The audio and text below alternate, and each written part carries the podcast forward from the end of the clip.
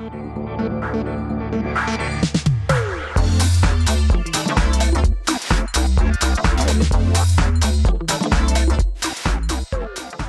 televízni diváci, milí poslucháči, vitajte pri sledovaní alebo pri počúvaní Godzone podcastu s názvom Flashbacky. Aj dnes vám prinášame inšpiratívny rozhovor so zaujímavým človekom o jeho ceste viery.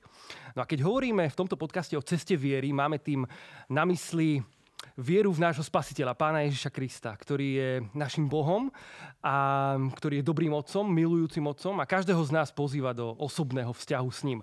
No a to, ako do osobného vzťahu s Bohom vstúpil aj náš dnešný hosť, sa dozviete, verím, aj v tomto podcastíku. Ja v tejto chvíli medzi nami vítam Mariána Lipovského. Marián, ahoj. Ahoj, ďakujem veľmi pekne. My ďakujeme, že si meral cestu, že si prišiel do nášho štúdia na Sliači. Veľmi sa tešíme, že ťa tu máme. S radosťou. Je tu krásne, teším sa byť s vami vôbec. Teším sa na dnešný rozhovor. Mariána, my tu pre každého hostia takto na úvod hneď z fleku máme takúto misku, v ktorej sú rôzne otázky. Povedal by som, že skôr na také pobavenie, uvoľnenie. Predsa nechcem, aby to bol taký seriózny podcast, viete, kde budeme mať proste smutné tváre a budeme sa rozprávať o tom, aký je Boh dobrý, ale naozaj chceme byť úprimní a autentickí čo najviac a táto miska nám k tomu môže pomôcť. Marián, čiže ja ťa poprosím, vyber si za sebou 3 teraz v tejto chvíľke. Teraz hneď 3. No jasné, vyťahni, prečítaj a odpoveď, ako uznáš za vhodné, to už samozrejme nechám na teba, že koľko odhalíš. Čiže mám prečítať a hneď povedať. No jasné, hej. Čo bolo v poslednej SMS-ke, ktorú si poslal? Túto otázku mám veľmi rád. Kedy dorazí lodný kontajner? To je veľmi zaujímavé. Inak počuj, nechceš nám k tomu povedať trošku viac? Že nie každý deň ti príde domov lodný kontajner. Ako chceli sme mať nejaké skladové priestory a lodný kontajner je najlepšia vec, aká môže byť. Je tam veľa priestoru, netečie tam vraj do neho. Tak objednal som nejaký lodný kontajner. Možno z toho bude neskôr nejaká kancelária, nejaký domček, niečo záhradné, uvidíme. Či to príde na kamióne, žeriav to dvihne, položí niekde, kde preto pripravíš miesto. No podľa toho, jak ma boli moje kríže, tak už došiel. Včera ráno naozaj došiel. A hej, bude to na našej niekde záhrade a tam to ideme upravovať. Wow, super. Takže, ale bola to ťažká práca. Ďakujem. Zakopať ho naozaj. No. V akom povolaní by si bol úplne neschopný? Spevák? Nie, to ti neuveríme, samozrejme. Pozri, Ilka Vyskupová, ja ju tak rád spomínam, je skvelá kamarátka. Ona, keď sme mali workshop pre spevákov, tak mňa používala ako negatívny príklad spevu. Hej, a potom sme išli ešte s mojim priateľom za jedným učiteľom spevu a prosili sme ho, že môžeš nám trošku povedať veci, ktoré tak naozaj zle robíme a nie sú úplne košer a tak. No a vlastne po 3 hodinách stretnutia s týmto učiteľom, on je tiež priateľ, tak vlastne sme išli aute s Robom, priateľom tiež z kapely a hovorí, že on z nás nič nedostal. Sme úplne neschopní. Ako vážne, on bol zúfalý z nás. Ako všetky tie naše návyky spevacké. Takže asi to nie je úplne od veci. Zaujímavá odpoveď. Marián, toto som nečakal, priznám sa, ale ďakujem. Ako nerobím zo seba, že teraz neviem spievať, ale technicky je to naozaj zlé. Čiže teda minimálne podľa nejakých štandardov asi pravdepodobne. Áno, hej, tak veľa záleží, ako máš farbu hlasu a artikuláciu a tak, ale v podstate sú tam nejaké veci, ktoré musíme splňať. A ja to nespĺňam. Zaujímavé. Ale nie som úplne neschopný, takže som neodpovedal úplne na otázku. Nie, to je pravda, ale celkom zase si to, áno, presne, úplne diplomaticky si to obišiel, krásne, dozvedeli sme sa niečo, čo sme nečakali, takže splnilo to účel. Ak mi niekto neverí, nech mi sa volá, dám kontakt na toho pána učiteľa spevu a on to vysvetlí, že ako bol zúfalý z nás. Na čo by si chcel byť expert? Tak naspäť. Tak nie, to sa celkom doplňa. Dobre, si vyťahol. Chcel by som lepšie ovládať nástroj a mať na neho viac času ako gitáru. Tak toto je pravda, no. To je trošku až taká bolesť, nemám na to toľko času. To je zaujímavé, nie? Veď vlastne full time kvázi v kapele Timothy. Hej, ľudia si myslia, že my sme hudobníci, ktorí robia proste hudbu a nič viac, cvičia celé hodiny a tak ďalej. Ja som tak rád, keď chytím gitáru, mám čas proste s Pánom Bohom byť, spievať mu, nájsť nejaké zaujímavé akordy a tak, ale pravda je taká, že my robíme kopec služby, nie? Tak niekto si myslí, že teda je to o hudbe a tak ďalej, a tam je veľa detailov vybaviť, dojsť, rozprávať s rôznymi vedúcimi a pripraviť akciu a robiť školu a cvičiť, cestovať, no proste. Wow, čiže nie je to až taká samozrejmosť, že vlastne máš ten čas na tú gitaru. Nie, však ty to poznáš tiež, nie? Áno, máš Keby pravdu. Si nerobil teraz podcast, tak cvičíš trošku aspoň, alebo hráš a robíš niečo, čo tiež. Ja si ma úplne odhalil. Akože keď si mám spomenúť na to, kedy som naposledy na svojom nástroji cvičil, tak... No, ale tak vždy pomôže, keď si kúpim novú gitaru a tam ma inšpiruje, že všetko presne odložím tak bokom. Čiže potrebujem stále každý týždeň novú gitaru a potom je to super. Koľko máš gitár, Marián? Dobrá otázka. Neviem, či to môžem presať. Nie, ak je to seriózna otázka. Ale taká, samozrejme. Mám dve gitary, z ktorých sa veľmi teším. Tretia je na to, aby som kedykoľvek na nej hral aj len tak a nemusel sa o nej veľmi starať. Ale tie dve sú tak dobré, že keď ich zoberiem, tak môžem každý koncert odohrať. No a potom nejaká basgitara, nejaká elektrická gitara, nejaké ukulele a ďalšia elektrická gitara. Nemôžem, ale neviem, či si videl taký žart jeden, že žena prišla domov a je tam kopec kvetov a o nie, muž zase kúpil ďalšiu gitaru. Takže tak si to doma žehlím aj ja. Marián, ďakujem ti veľmi pekne, že si absolvoval našu misku otázok. Milí televízni diváci, milí poslucháči, my ideme vo flashbackoch ďalej.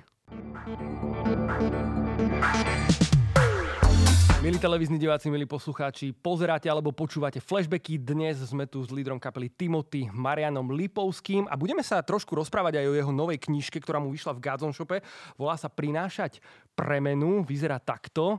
A Marián, ja sa ťa rovno z fleku takto chcem spýtať, že aký je to pocit mať o sebe napísanú knihu? No, dobrá, veľmi dobrá otázka. Musím povedať, že keďže som plachý človek, vážne som, tak sa aj trošku hanbím. Ako nebol to môj nápad písať knihu, bol to rozhovor so mnou, čiže bral som to tak, OK, porozprávam, poviem najlepšie, čo viem, ale že mať, že knihu, že kniha a trošku tam moja fotka a tak ďalej, tak naozaj som vystrašený z toho. Čiže ja sám, myslím, že som ju ešte nedal ani vlastnej rodine. A jednu knihu myslím, že áno, sestra má, ale inakšie to je také, no. Trošku som taký vyplašený z toho. Nie preto, že sa bojím tej knihy, alebo že to nie sú pravdivé príbehy. Skôr nie je to môj systém, ako seba nejak promovať, hej. Čiže, ale mám rád tie príbehy a je to niečo, čo Pán Boh reálne robil, čiže to ma teší. Ale povedať, teraz tu sedie, hovorím, mám knihu, ideme o nej rozprávať. Jasné. Marián, keď si ju prečítal, čo si si možno tak povedal, alebo keď si možno robil tú korektúru, o ktorej sme sa rozprávali ešte, vieš, pred podcastom, aký to bol možno pocit?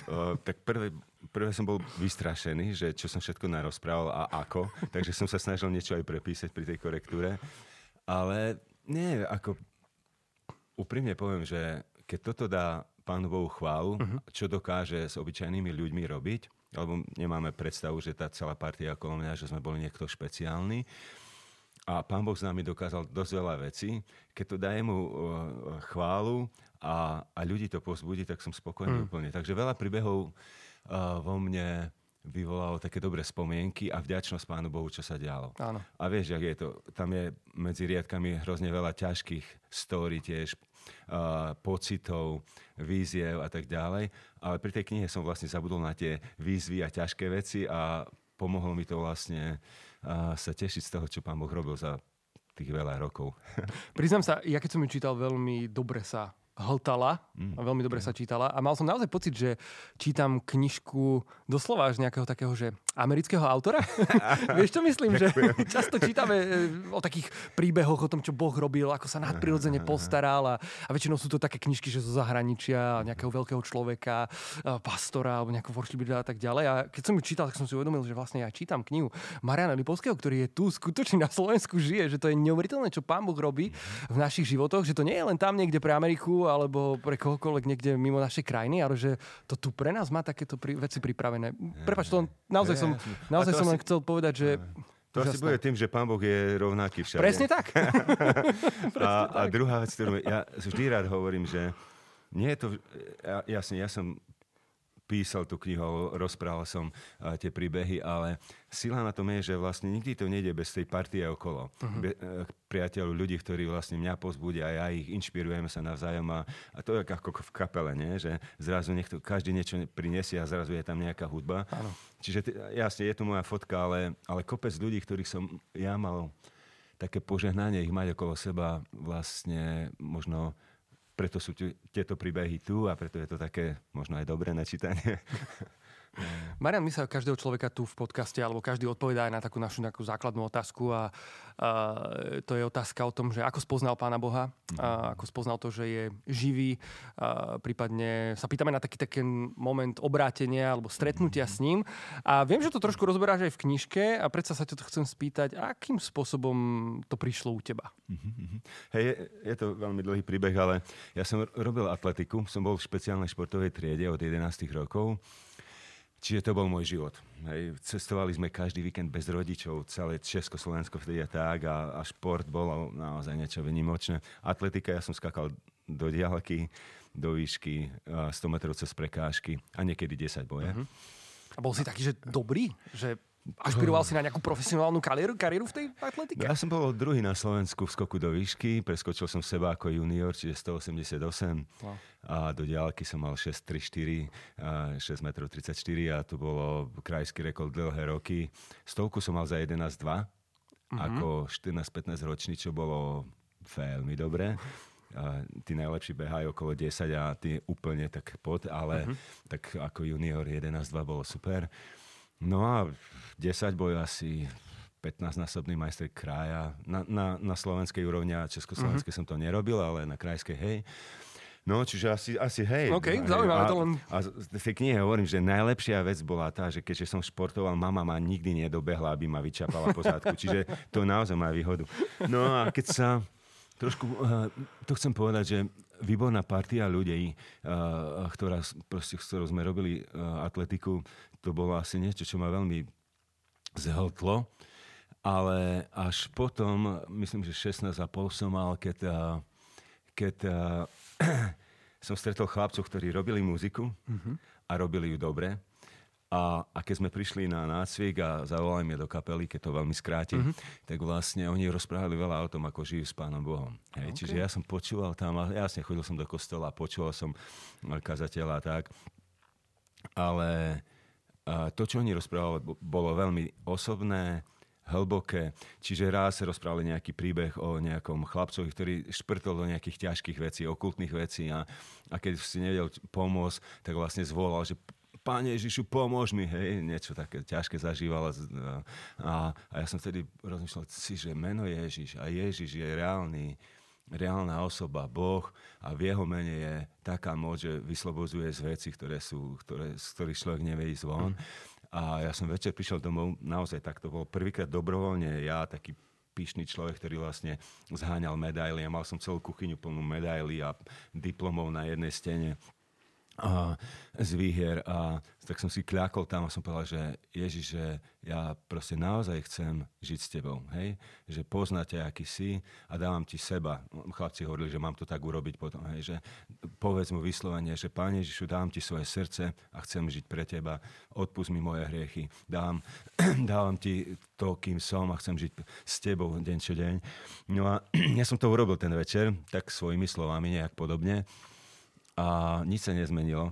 A jediná vec, keď som na druhý deň začal čítať Bibliu, tak to bolo také živé. Vieš, ak niekedy ja som počúval to a hovorím, to je nuda proste. Hej. A zrazu som mal pocit, že Pán Boh ku mne neskutočne hovorí. A všetko bolo o mne. A výsledok toho bolo, že som rok a pol mal depky. Ja som žil v depresiách vážnych, že čo som to za človeka proste, že jak som mohol žiť tak bez Boha a tak ďalej. A všetko, čo som čítal, bolo tak osobné a trošku ako keby proti mne, že som proste mal z toho ťažký čas. Ja som normálne vedel, že som na dne, že proste neviem, čo robiť a tak. A prišiel deň, a teraz ja viem, že to mnohí hovoria, ale Pán Boh to nejak takto robí, že prišiel deň, keď mi Pán Boh povedal, že mám ťa rád takého, aký si. No, tak ja neviem, či som to počul, či to bolo v mojom srdci. A z tých normálne, Ivo, od tej chvíle som nemal žiadnu takúto depku. Vedel som, že som milovaný Pánom Bohom, že Pán Ježiš za mňa zomrel a všetko vyriešil a že nemusím sa ja dostávať ku nemu, ale že on ma berie takého, aký som.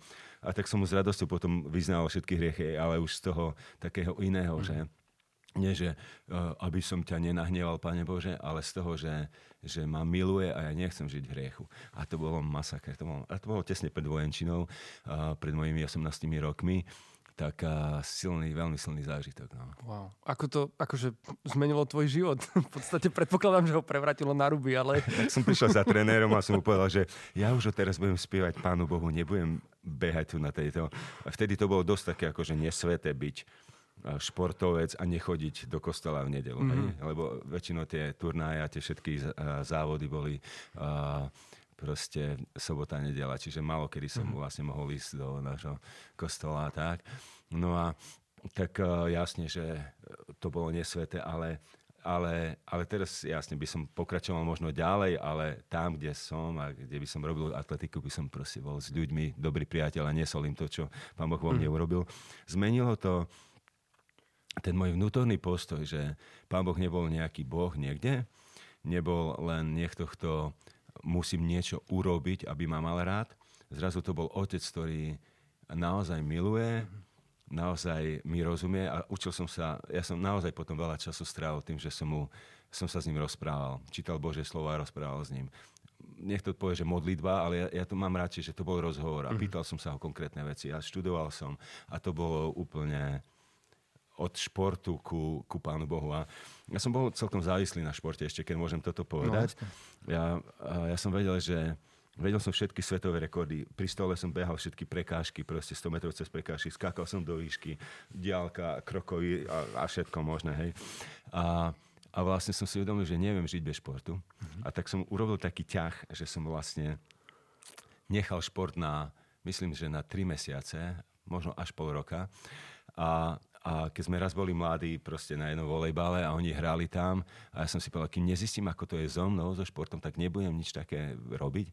Tak som zistil, že vážne moje ruky boli zaborené v zemi a ja som na nich pozeral, ako hrajú volejbal a som povedal, že a som zistil, ja neviem žiť bez toho. A šport nie je zlý, chápeš, ani to skôr ja som bol neslobodný, hej, a nevedel som žiť slobodne v tomto, že bez športu. Tak vlastne som vtedy povedal, dobre páne, že nechávam taký profi šport, lebo neviem normálne sa chovať, neviem žiť slobodne, ale zase sme začali robiť muziku pre Pána Boha a tak ďalej, tak vlastne bolo to celkom prirodzené a potom som už chodil aj športovať, robil som pre strednú školu, tak sme vlastne chodil som na rôzne preteky a získaval body a tak. No. Marián, s tým volejbalom, čo si spomínal, sa v knižke spomína aj taký zaujímavý príbeh, kedy ste hrali s chalanmi volejbal na ihrisku a potom na konci po tej hre ste sa rozhodli len tak poďakovať Pánovi za ten čas, ktorý ste tam mali a nejakým spôsobom na vás zostúpil Duch Svätý a začalo sa tam niečo diať. Opíš nám, že čo sa stalo? Vieš čo, moje skúsenosti s Duchom Svätým boli hlavne také, že veľmi nám ukázal na hriechy. Hej? A my sme tam boli proste tak okolo jedného ohníka a vlastne Pán Boh si použil nejakých dvoch ľudí tam, že im dal niečo na srdci, že napríklad, že je tu niekto, kto má vážne problémy s tým, že má radšej to, čo robí ako Pána Boha. A týka sa to, niekto povedal o športe a niekto povedal ešte nejaká druhá vec. To bola tiež šport, ale iný, myslím, že lyžovanie. A ja som tam stál a som si hovoril, že tak ja to asi nebudem. Hej, to je trošku spojené s tým príbehom, čo som hovoril predtým. Však ja už nechodím v nedeľu proste na preteky, sem tam sobota. A už to nie je také, že musím a tak. Ale vlastne srdce bolo dôležité. Čiže... Kým sme prišli, potom to bolo na jednom kopci pod Šarišským hradom a kým sme prišli dole do Prešova, išli sme pešo s celou partiou ľudí, tak vlastne som vedel, že Duch Svätý tam vážne hovorí ku môjmu srdcu, že chcem ma mať celého. Hej? A to bol taký čas rozhodnutia, že proste chcem mu slúžiť, chcem žiť pre neho a nechám pre neho všetko, čo len treba, len aby som mohol s Pánom Bohom tvoriť nejaké dejiny spoločné. Marián, dnes ťa poznáme ako človeka, ktorý slúži Bohu naplno. V podstate nemáš nejaké iné zamestnanie, popri ktorom vlastne vykonávaš službu, slúžiš s kapelou a tak ďalej. Kde toto rozhodnutie vzniklo? Ako to začalo? Mal si nejakú obyčajnú prácu a potom si prežil nejaké také povolanie do služby. Vieš, dnes je to už celkom také ako keby v úvodzovkách bežné alebo bežnejšie, dalo by sa povedať, že poznáme takéto slovné spojenie, že služobník na plný úväzok v úvodzovkách. A vtedy ešte nefungovalo. To vtedy ešte pravdepodobne nefungovalo. A ako k tomu teda prišlo? No, ono je to spojené, ten príbeh trošku pokračoval ďalej pred chvíľou, keď som ho hovoril. My sme po jednom volejbale aj si išli proste dať si len nejaké občerstvenie v jednom bytíku a tam, keď prišiel Duch Svätý, tak znova pokračoval ako v tom, že či mu dáme celé srdce. A naozaj znova to bolo také prebudenie, ktoré sa týkalo pokánia a dať mu celé srdce. A tak ja už som chcel, že nejak žiť s Pánom Bohom, ako som hovoril, ale tam vznikla nejaká túžba, že ak by som mohol venovať každú voľnú chvíľu tomu, že byť v jeho plánoch, v jeho cieľoch, slúžiť mladým ľuďom, robiť to aj cez muziku a tak tam to niekde začalo. A ja som robil vlastne v jednom takom drevárskom podniku, popri študovaní ešte a vlastne a som si uvedomil, že toľko času venujem drevu, ktoré milujem robiť s drevom, ale proste oveľa radšej by som bol naplno proste na sídliskách a pomáhal deťom, mladým ľuďom, robil hudbu a hral pre mladých ľudí, aby videli, čo v našom živote urobil. Tak vlastne niekde tam to začalo, v tom bytiku, v tom takom mini prebudení. A urobil som raz rozhodnutie, že teda chcem nechať prácu, aj kvôli tomu, že prepúšťali ľudí a nechcel som, aby prepustili niektorých starších, ktorí tam mali svoje dobré miesto. Tak som vlastne povedal, že odídem, dali mi odstupné, kúpil som si prvú gitaru, vlastnú gitaru, Ovation Celebrate. Tak to bolo taký štart toho, kedy sme rozbehli službu pre mladých ľudí v meste cez hudbu. Nemal si možno niekedy také pochybnosti o tom, že či sa Boh postará? Asi 100-krát, miliónkrát. Hej, vieš, my sme... Ja som ani nerozmýšľal, že ako to bude. Vedel som, že mám nejaké peniažky z odstupného, gitárku, začali sme cvičiť, hrať, plánovať nejaké veci, modlili sme sa často, že kde si nás chce Pán Boh použiť. Takže tá vízia rástla. Myslím, že to nejak tak aj funguje, že keď sa modlím, dávam Pánu Bohu srdce, pýtam sa ho pýtam sa ho otázky, že kde ma chce mať, tak on nejak tvorí, rastie to v tebe, rastie vízia, rastie túžba, zrazu to, čo by som si nevedel niekedy predstaviť, zrazu mám chuť to robiť. A Pán Boh naozaj nám dal také chcenie a činenie do nejakej také služby a pochybovali sme o tom, že či prežijeme, či budeme mať čo jesť. Ja, partia v kapele. Ale v podstate nepochybovali sme o tom, že to chce Pán Boh, aby sme mu slúžili. A po 2 rokoch, kedy sme založili také, my sme to volali kluby kníh života, tak vlastne stretli sme 3 misionárov, ktorí vlastne nám ponúkli, že či to nechceme robiť naplno. A pre mňa to bol sen. Wow. Ja som to, myslím, že v knihe to je, ale stretli sme sa v pizzerii Hell. Ako peklo. Ale tam vlastne som povedal, že ja chcem ísť do toho. Priateľ povedal, že on ešte nemôže, tak nás spevák v kapele a povedal, že ide do toho tiež, že chce teda na tom pracovať. A to bolo také prvé rozhodnutie. A mali sme nejakú malú podporu, nejakých pár proste slovenských korún, ktoré nám chodili od nejakých našich priateľov z Dánska, ktorí robili pod mládežou pre Krista v Dánsku službu. Tak to bola taká pomoc na 2 roky a v 95. sme oficiálne do toho vstúpili, že chceme byť úplne naplno so všetkým. Ale od tej chvíle to bolo bez peňazí, na vieru, ale o to väčšie také krásne zázraky, že Pán Boh je verný, čo si on objedná, to si zaplatí, niekto to tak pekne povedal. Marián, v tej knihe kopec vlastne krásnych svedectiev, nielen teda o gitare, je tam aj o ranči, ktorý je tiež s tebou úzko spojený a rôznych takých zázrakoch takej Božej starostlivosti nadprirodzenej. Vedel by si možno zo pár takých nejakých, ktorí ti tak vyskočia v mysli, spomenúť na povzbudenie, že... Príbehov? Taký príbehy najväčšie možno pre teba osobne nejaké, že... Tak šialené príbehy boli to, že my sme 10 ľudia boli na plný úväzok a nemali sme financie žiadne, ale aspoň sme dávali odvody z tých peňazí, ktoré sme nejak zohnali cez rôzne projekty. A vlastne pre mňa najsilnejší príbeh je, že nikto neodišiel z týmu, ale po 7 mesiacoch, keď sme už sa skladali naozaj na toaleťak a na zubné pasty a tak vlastne prišli za nami ľudia z Írska, ktorí povedali, že Pán Boh ich tu poslal že len niekým povieme o službe, ktorú robíme, že poslali ich, aby nás podporovali. Wow. Ja som bol hotový z toho, že niekto z nejakej krajiny nej príde a tak som im ukázal všetko, čo sme robili. Mali sme vtedy rôzne centra po Slovensku už a každú jednu službu. No a oni vlastne večer sadli takto, jak my tu sedíme, v kuchyni sme boli, v mojom malom bytiku s ľudkou, sme mali proste taký prťavý bytik.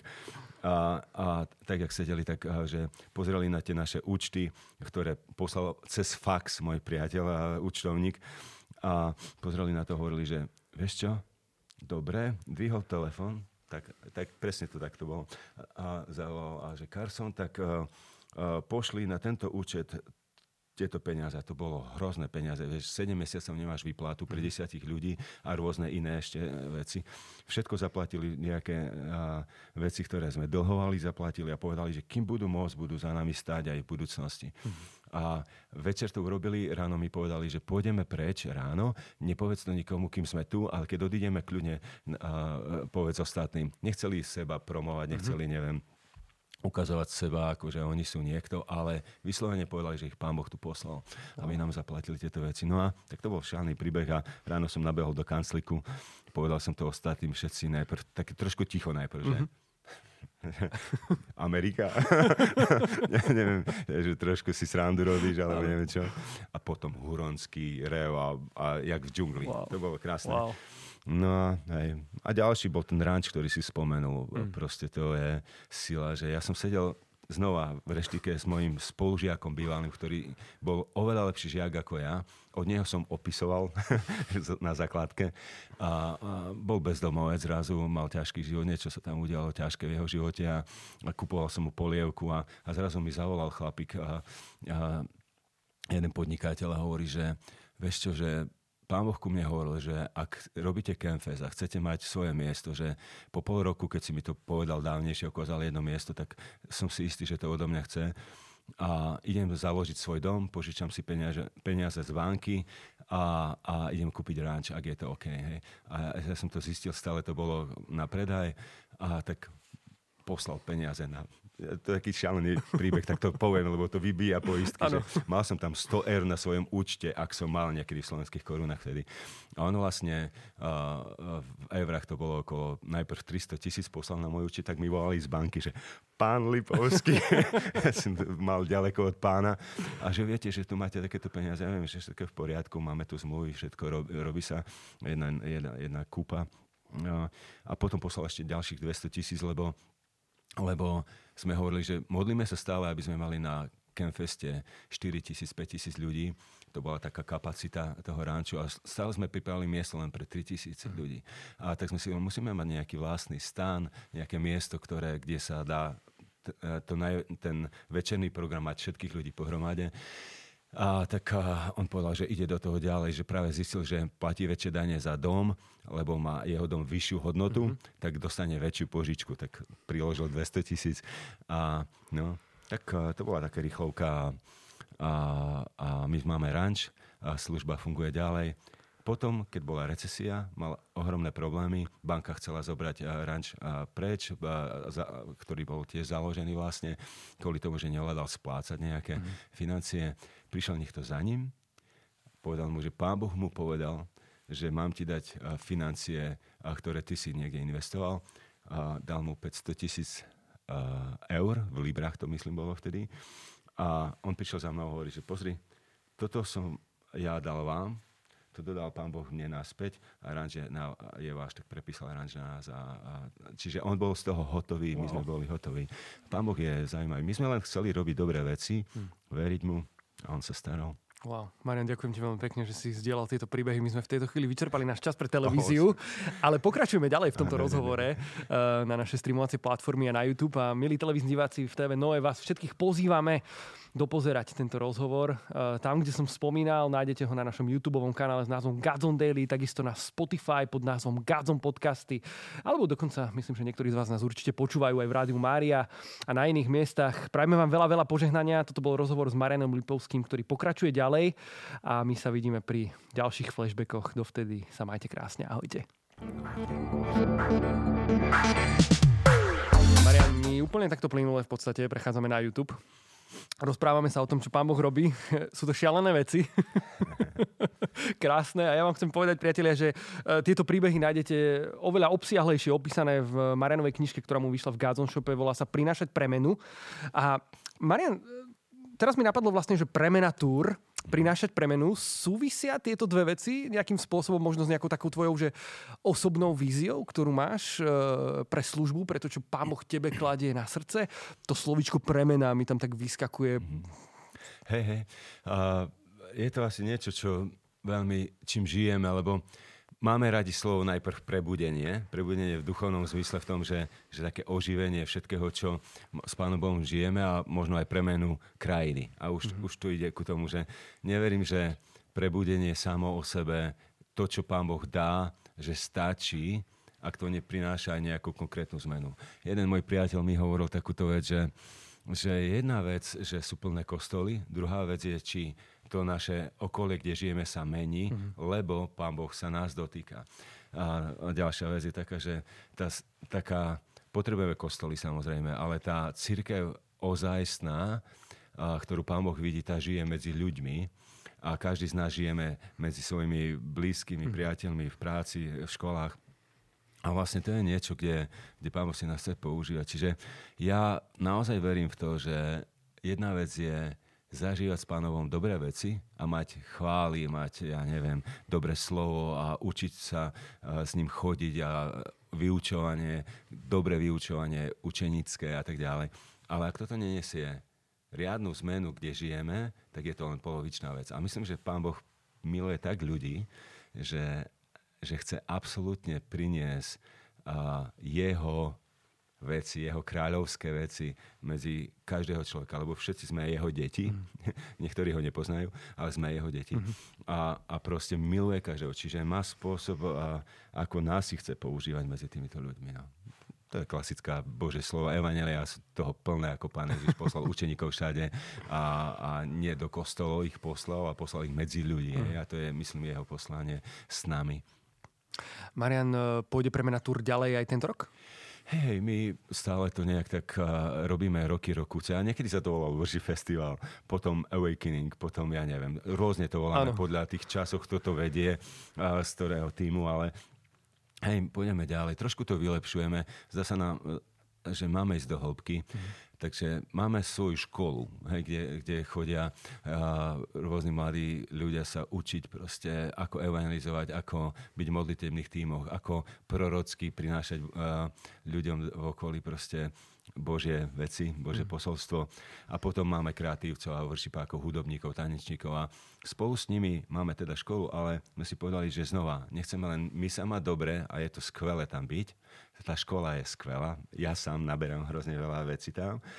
Ale s týmito ľuďmi chceme prinášať tú premenu ďalej. Čiže sme si povedali, že napríklad v Ružomberku sme boli v januári, celý víkend, boli sme vo februári. Spolu s domácimi sme už niektoré veci modlili, hovorili, prihovárali sa, ale v marci už budeme spolu s nimi robiť Premenatur. Školáci, domáci a zároveň večerný program spolu s primátormi alebo teda s riaditeľmi škôl alebo nemocnice a tak ďalej. A spolu s duchovnými autoritami budeme žehnať mestu, modliť sa, evangelizovať po uliciach, premodlievať, čo sa len dá, žehnať mestu, aby ľudia v tom meste zažívali premenu, zažívali Boží dotyk, aby sa im dobre žilo, aby kvalita života bola v pohode, ale aby poznali Pána Ježiša, ktorý je zdroj života pre každého a miluje každého. Tak áno, potom budeme v Žiline, potom budeme alebo v Trnave, potom v Žiline, budeme v Čechách, Zlaté hory, Brno, je toho veľa. Ja neviem, ako to nazvať. Každá škola je ako konferencia so všetkým, s veľa hudobníkmi, s krásnymi svetlami, ale s ľuďmi, ktorí robia dobré veci, tak to je konferencia.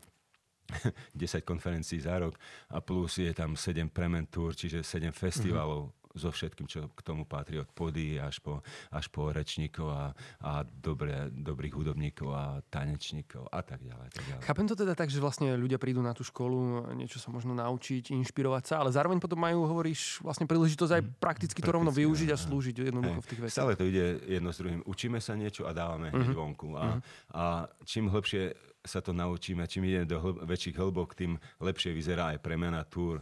A zároveň túžba je, aby to každý zobral potom domov. Do svojich zborov, kostolov, spoločenstiev. Tak hej, no. Nestačí nám robiť len festival, urobiť nejaký večer. Chceme proste, aby to v nich ostalo a žili to naozaj potom ďalej. Marián, učíš aj ty na škole?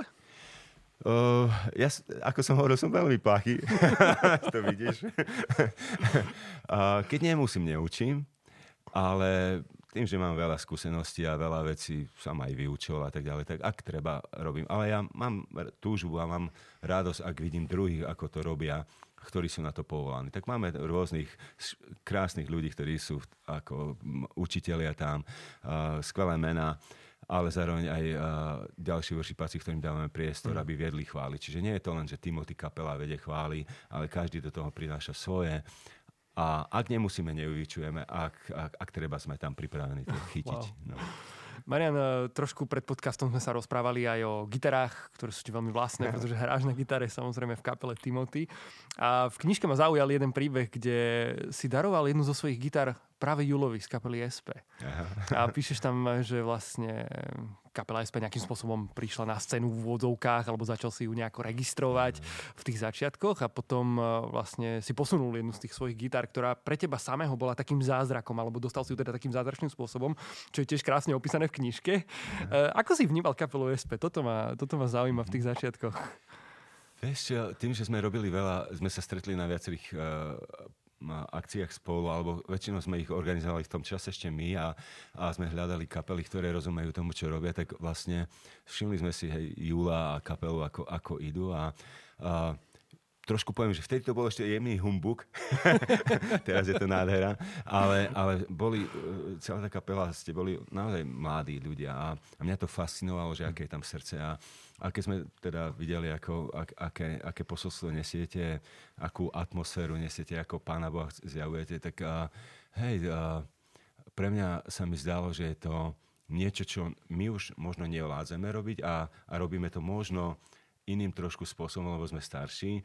A videl som, že je tu niekto, kto to prináša čerstvým spôsobom, s dobrým srdcom, s jasnou víziou. Tak pre mňa to bolo... Bol som nadšený, úplne poviem, že už vtedy som videl, že je tu niekto, kto možno niektoré veci, ktoré my nedokážeme ďalej posunúť, vie posunúť ešte ďalej. Čo je vidno, že áno. Aj v tejto dobe. Marián, tá gitárka sa potom k tebe... Prepáč, ja sa stále točím okolo tej gitary, dobre, ale... To je krásny príbeh. Ale presne, okolo nej je strašne veľa príbehov. A tá gitara sa potom nakoniec vrátila k tebe však. No hej, ten príbeh je, keď ho veľmi skrátim, že naozaj ja som sa modlil dlhé roky za jednu konkrétnu gitaru. Nemal som peniaze na to, aby som si kúpil. Tak vlastne prišla mi domov gitara od jedných ľudí, ktorí presne gitaru, za ktorú som sa modlil, presne ako ešte s lepším... Kobylka bola krásne vyrezávaná. Ja som hotový bol. Prišla ku mne domov ako skvelé svedectvo od Pána Boha. No a potom som dostal druhú gitaru od jedného priateľa a videl som Julovú gitaru vedúceho SP, ako na akej hrá. A som si povedal, že to vaše hranie je nádherné, už má hlavu petu a niektoré nástroje potrebujú vylepšiť. Tak vlastne dal som Julovi túto gitaru a myslím, že na nej hralo množstvo ľudí na všetkých Godzone projektoch a inde, tak ma to veľmi tešilo. Ona je taká veľmi zapamätateľná, ale má taký veľmi špecifický tvár, bola vtedy, myslím, že čierna, mala také drevené listy na sebe vlastne. Veľmi špeciálna, krásna a veľmi drahá gitara. To vtedy bola vyrobená v 85. Vtedy stála $2,500, čiže dnes by sme povedali možno 10,000. Wow. Hej. Tak áno, a po čase už, teda, keď sme zohnali ešte ďalšie iné nástroje, myslím aj pre SP, ale táto gitárka už keď odslúžila svoje a aj niekto si na ňu, myslím, aj sadol, tak boli polámané rebra a tak ďalej. Ja už sa na ne tak nehralo, tak ja som vlastne rozprával s Julom, že zohnal som inú gitárku a že či by táto mohla byť u mňa. A potom, keď sme jej dali trošku dokopy, tak dáva sa opraviť tak, že je v hrateľnom... dá sa na nej hrať. No, ale... Zahraš si na nej ešte občas niekedy? Daroval som ju Davidovi, môjmu synovi, a ku nemu veľmi pristáne a možno by som ju nebral na veľké pódia, ale stále je to krásna gitara, dobrá a on ju používa na svoje nahrávky, svoje špeciálne nahrávanie, špeciálne ladenia. David je celkom aktívny aj v rámci TVCčka, aspoň tak ho nejako registrujem aj na YouTubeovom kanáli. Ide tak trošku v tvojich šlapajách, alebo bolo to také niečo možno v tvojom srdci, že chcel by si, aby tie moje deti možno prevzali trošku to, čo ja proste žijem, robím? Ako si sa na toto pozeral? Odpoviem s poslednou. Ja milujem to, ak vidím druhých robiť tie veci, ktoré možno sa podobajú mne, ale ich spôsobom. Uh-huh. Celá škola je o tom. Dávame priestor druhým ľuďom, aby sa prejavili tak, ako ich Pán Boh stvoril. No a keď hovoríš, či David je v mojich šľapajách, tak moje šľapaje sú tu a jeho sú možno o 2 kilometre naľavo a ideme súbežne, ale každý svojím spôsobom. Uh-huh. On je pre mňa worshipper, ktorý je srdcom aj dušou uctievač a je nezviazateľný s žiadnou kapelou. Uh-huh. To, ako to robí, je to jeho spôsob, výnimočný spôsob, s krásnym spevom a výnimočnými tónmi. Ale nie som to ja a to ma fascinuje. A wow. Ja úprimne milujem počúvať jeho chvály.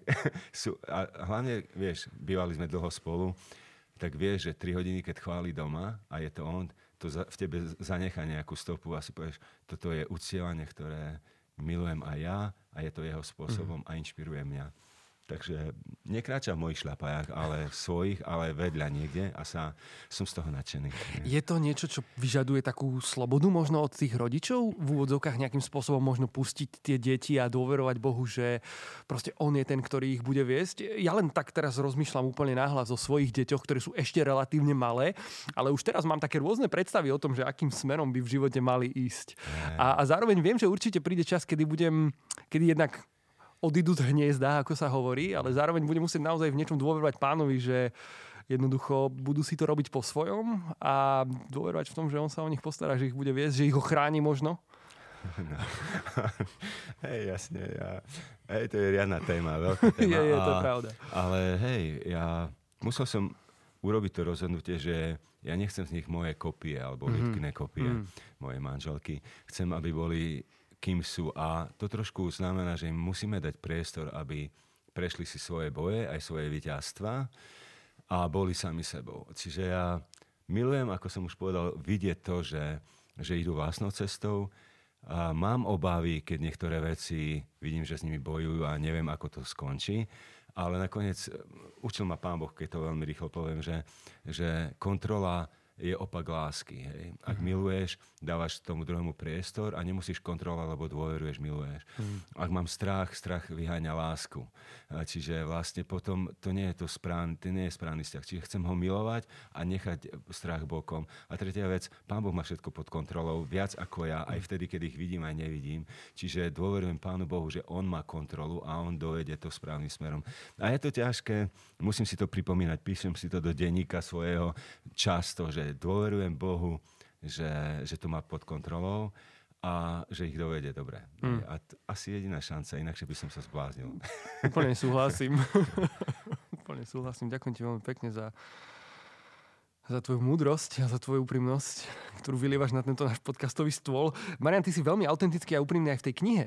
Ty vlastne tam píšeš aj o svojej rodine, aj o svojej manželke, o svojich deťoch a aj o takom čase, kedy možno tá služba začala nejakým spôsobom zasahovať tvoju rodinu a potreboval si urobiť možno nejaké rozhodnutia vo svojom živote, možno povedať nie, možno niečo zastaviť.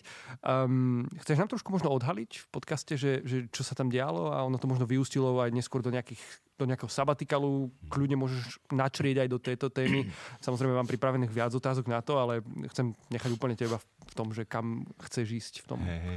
Je to tiež ohromne dlhý príbeh a stále je nejaká časť toho príbehu s nami. Služba prináša všelijaké situácie a hlavne, keď sa pracuje s ľuďmi, tak je to ťažké. A my sme presťahovali sa do Kráľovej Lehoty z Prešova, kde sme mali vlastné štúdio, Mádežnické centrum, budovu. A tam prišli nové výzvy, veľmi úplne z nového kúska. A zároveň s ľudkou sme typy, ktoré nevedia až tak veľmi hovoriť nie. Sme skôr také pastorské typy. Milujeme ľudí, chceme pre nich všetko dobre, zabudáme často na seba a to prináša všelijaké také trápenia. a, Hej, tak ľudka mala nejakú operáciu, kde nejaká chymia chýbala v tele. Ja som bol celkom taký vyšťavený z toho, že mali sme kopec veľa služby v Prešove a kapela a Mádežnické centrum a všetky tie Brži festivaly a Campfesty. A zrazu som prišiel na nové miesto, kde znova pribudli nové výzvy. A to nie je hociaká výzva, to je veľký ranč, ktorý má svoje špecifika a je to vlastne biznis svojím spôsobom, ktorý potrebuje nejak na seba zarobiť a mať dobré priestory a tak ďalej a tak ďalej. A to všetky tlaky po mnohých rokoch trošku prišli aj na nás, že ľudka začínala mať nejaké také stavy, my to teraz voláme vyhorenie, vtedy sme nevedeli, čo to bude, tak hej, zisťovali sme, čo sa deje. A ľudka je prirodzene nádherná žena, ktorá sa usmeje doširoka. Je radosný typ. Keď sa smeje, tak všetko sa otriasa. No, a zrazu ráno, keď sa zobudí a pozrie na mňa a povie, že mne sa nechce žiť, tak to bolo veľmi ťažké. A to nebola chvíľka, to boli roky, o ktorých hovorím. A vlastne... Keď sme zistili syndrómy vyhorenia a čo sa deje a potom tá hanba z toho, že človek nedokáže toľko urobiť, keď je vyhorený a zdá sa mu, že robí veľa a pritom malý výkon, tak vlastne sme zistili, že to všetko má taký súvis. Tak my sme najprv sme zastavili jednu takú prácu na našu službu na 2 mesiace, myslím, mesiac a pol, 2 mesiace. A keď sme prišli naspäť, všetko nás skočilo naspäť a boli sme tam, kde sme boli a až tak veľa to nevyriešilo. Tak potom sme po nejakých 3 rokoch na to išli na ročný sabatikál, kde sme nastavili presne plány, že čo chceme robiť, čo potrebujeme prejsť, ako budeme oddychovať, ktoré veci už nebudeme robiť, keď prídeme naspäť. A nechali sme Pána Boha, aby tak premiesol to všetko, zistil, ako je to v našom srdci a my sme zistili, čomu veríme, ešte čomu nie a v čom chceme pokračovať, čo mne. Tak je to veľká téma a dá sa ísť do veľkej hĺbky, ale pravda je taká, že ani kresťanský pracovník na plný úväzok nie je ochránený od toho, aby vyhorel a že rôzne okolnosti životné môžu priniesť veľa citových, fyzických problémov a tak ďalej. Čiže pozbudzujeme každému všímať si nejaké body. Ja celkom som v tom expert teraz už. A tým, že sme prežili toľké veci, tak stretávam rôznych vedúcich a asi viem, v akom štádiu sú a čo je nebezpečné a snažíme sa pomôcť teraz, hej, že aby nehúpli do toho, nespadli do toho ako my. Vedel by si možno pomenovať aké také konkrétne body, konkrétne veci, ktoré možno je dobre si všímať a aby sa tomu dalo predísť? Hej. Psychológovia sú na to úplne oveľa lepší, si myslím, že, ale základné veci sú také, že zrazu človek má pocit nejakej takej nedostatočnosti a pritom, že robí, že je hrozne zaťažený veľkou prácou, veľa zodpovedností, ale pritom ten výkon až tak nevidno a zažíva z toho potom, ako som povedal, hanbu alebo taký frustráciu zo seba. Vtedy ten človek je veľmi unavený, často je unavený a často mu chýba prirodzený úsmev a často mu pribudnú vrásky rýchlo. A to nie je len vekom, to je vidno, kedy je človek čerstvejší a kedy nie je. A potom je tam... veľa vecí, ale možno v našej takej branži, by som povedal, cítiš, že koľko negativizmu v jeho rozmýšľaní je, alebo koľko, že sa to nedá. Alebo, že zrazu tam nie je nadšenie, že ťa povzbudí vierou, že to, čo si povedal, bolo výnimočné a ja vidím, že sa dá taká tá vec, alebo Boh na to má.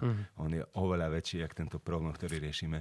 Čiže všetko, možno často s tými ľuďmi, nie je to pravidlo, ale často títo ľudia nie sú aj takú vec, že vlastne keď sa rozídeme, tak vlastne zistím, že wow, že som unavený tiež z toho, čo ten človek nesie. A to nemá byť nejaké odsúdenie toho človeka. To má byť, že to sú syndrómy, ktoré sú tam.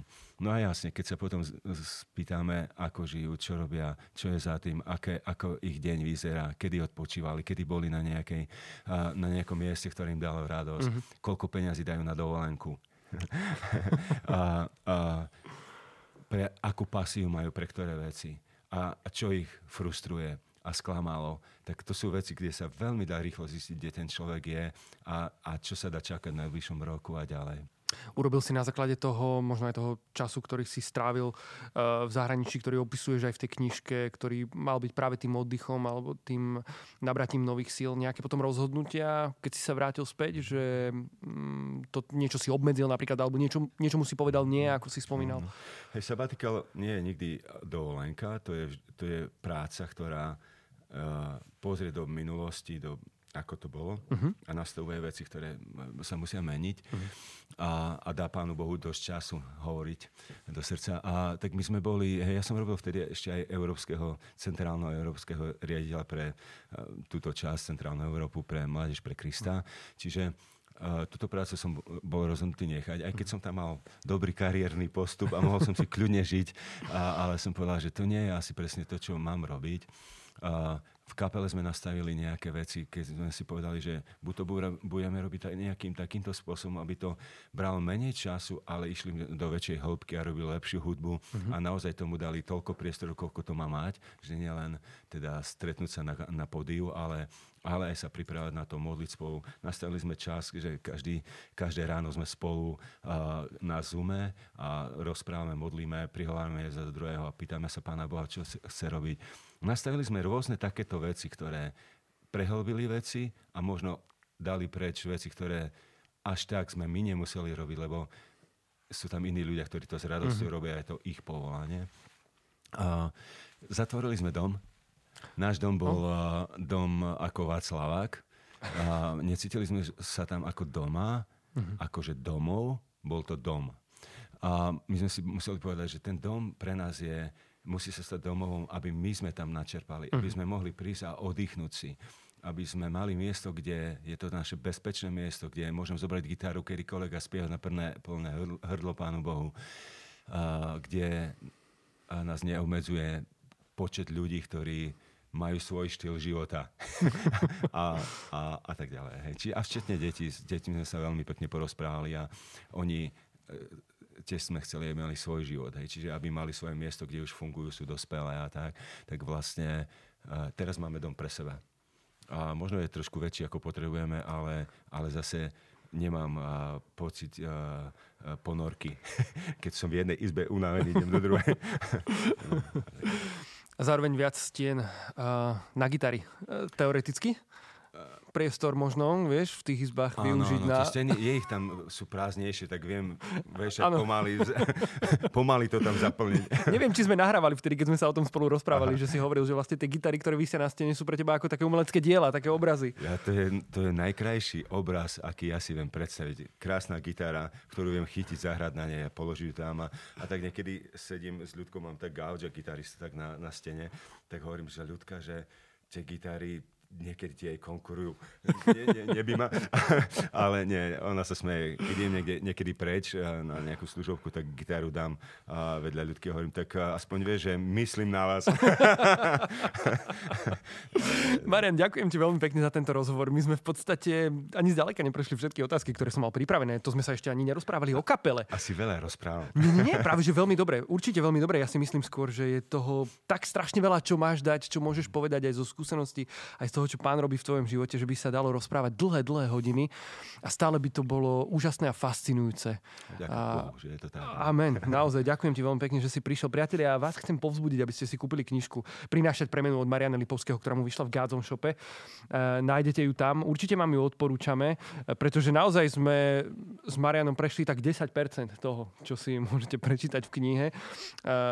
Všetkých tých príbehov a toho, aký je Pán Boh dobrý. Marián, ďakujem ti. Ďakujem ti veľmi pekne. Ďakujem ja. Že si prišiel, veľmi sa z toho teším. Vám všetkým prajeme veľa požehnania.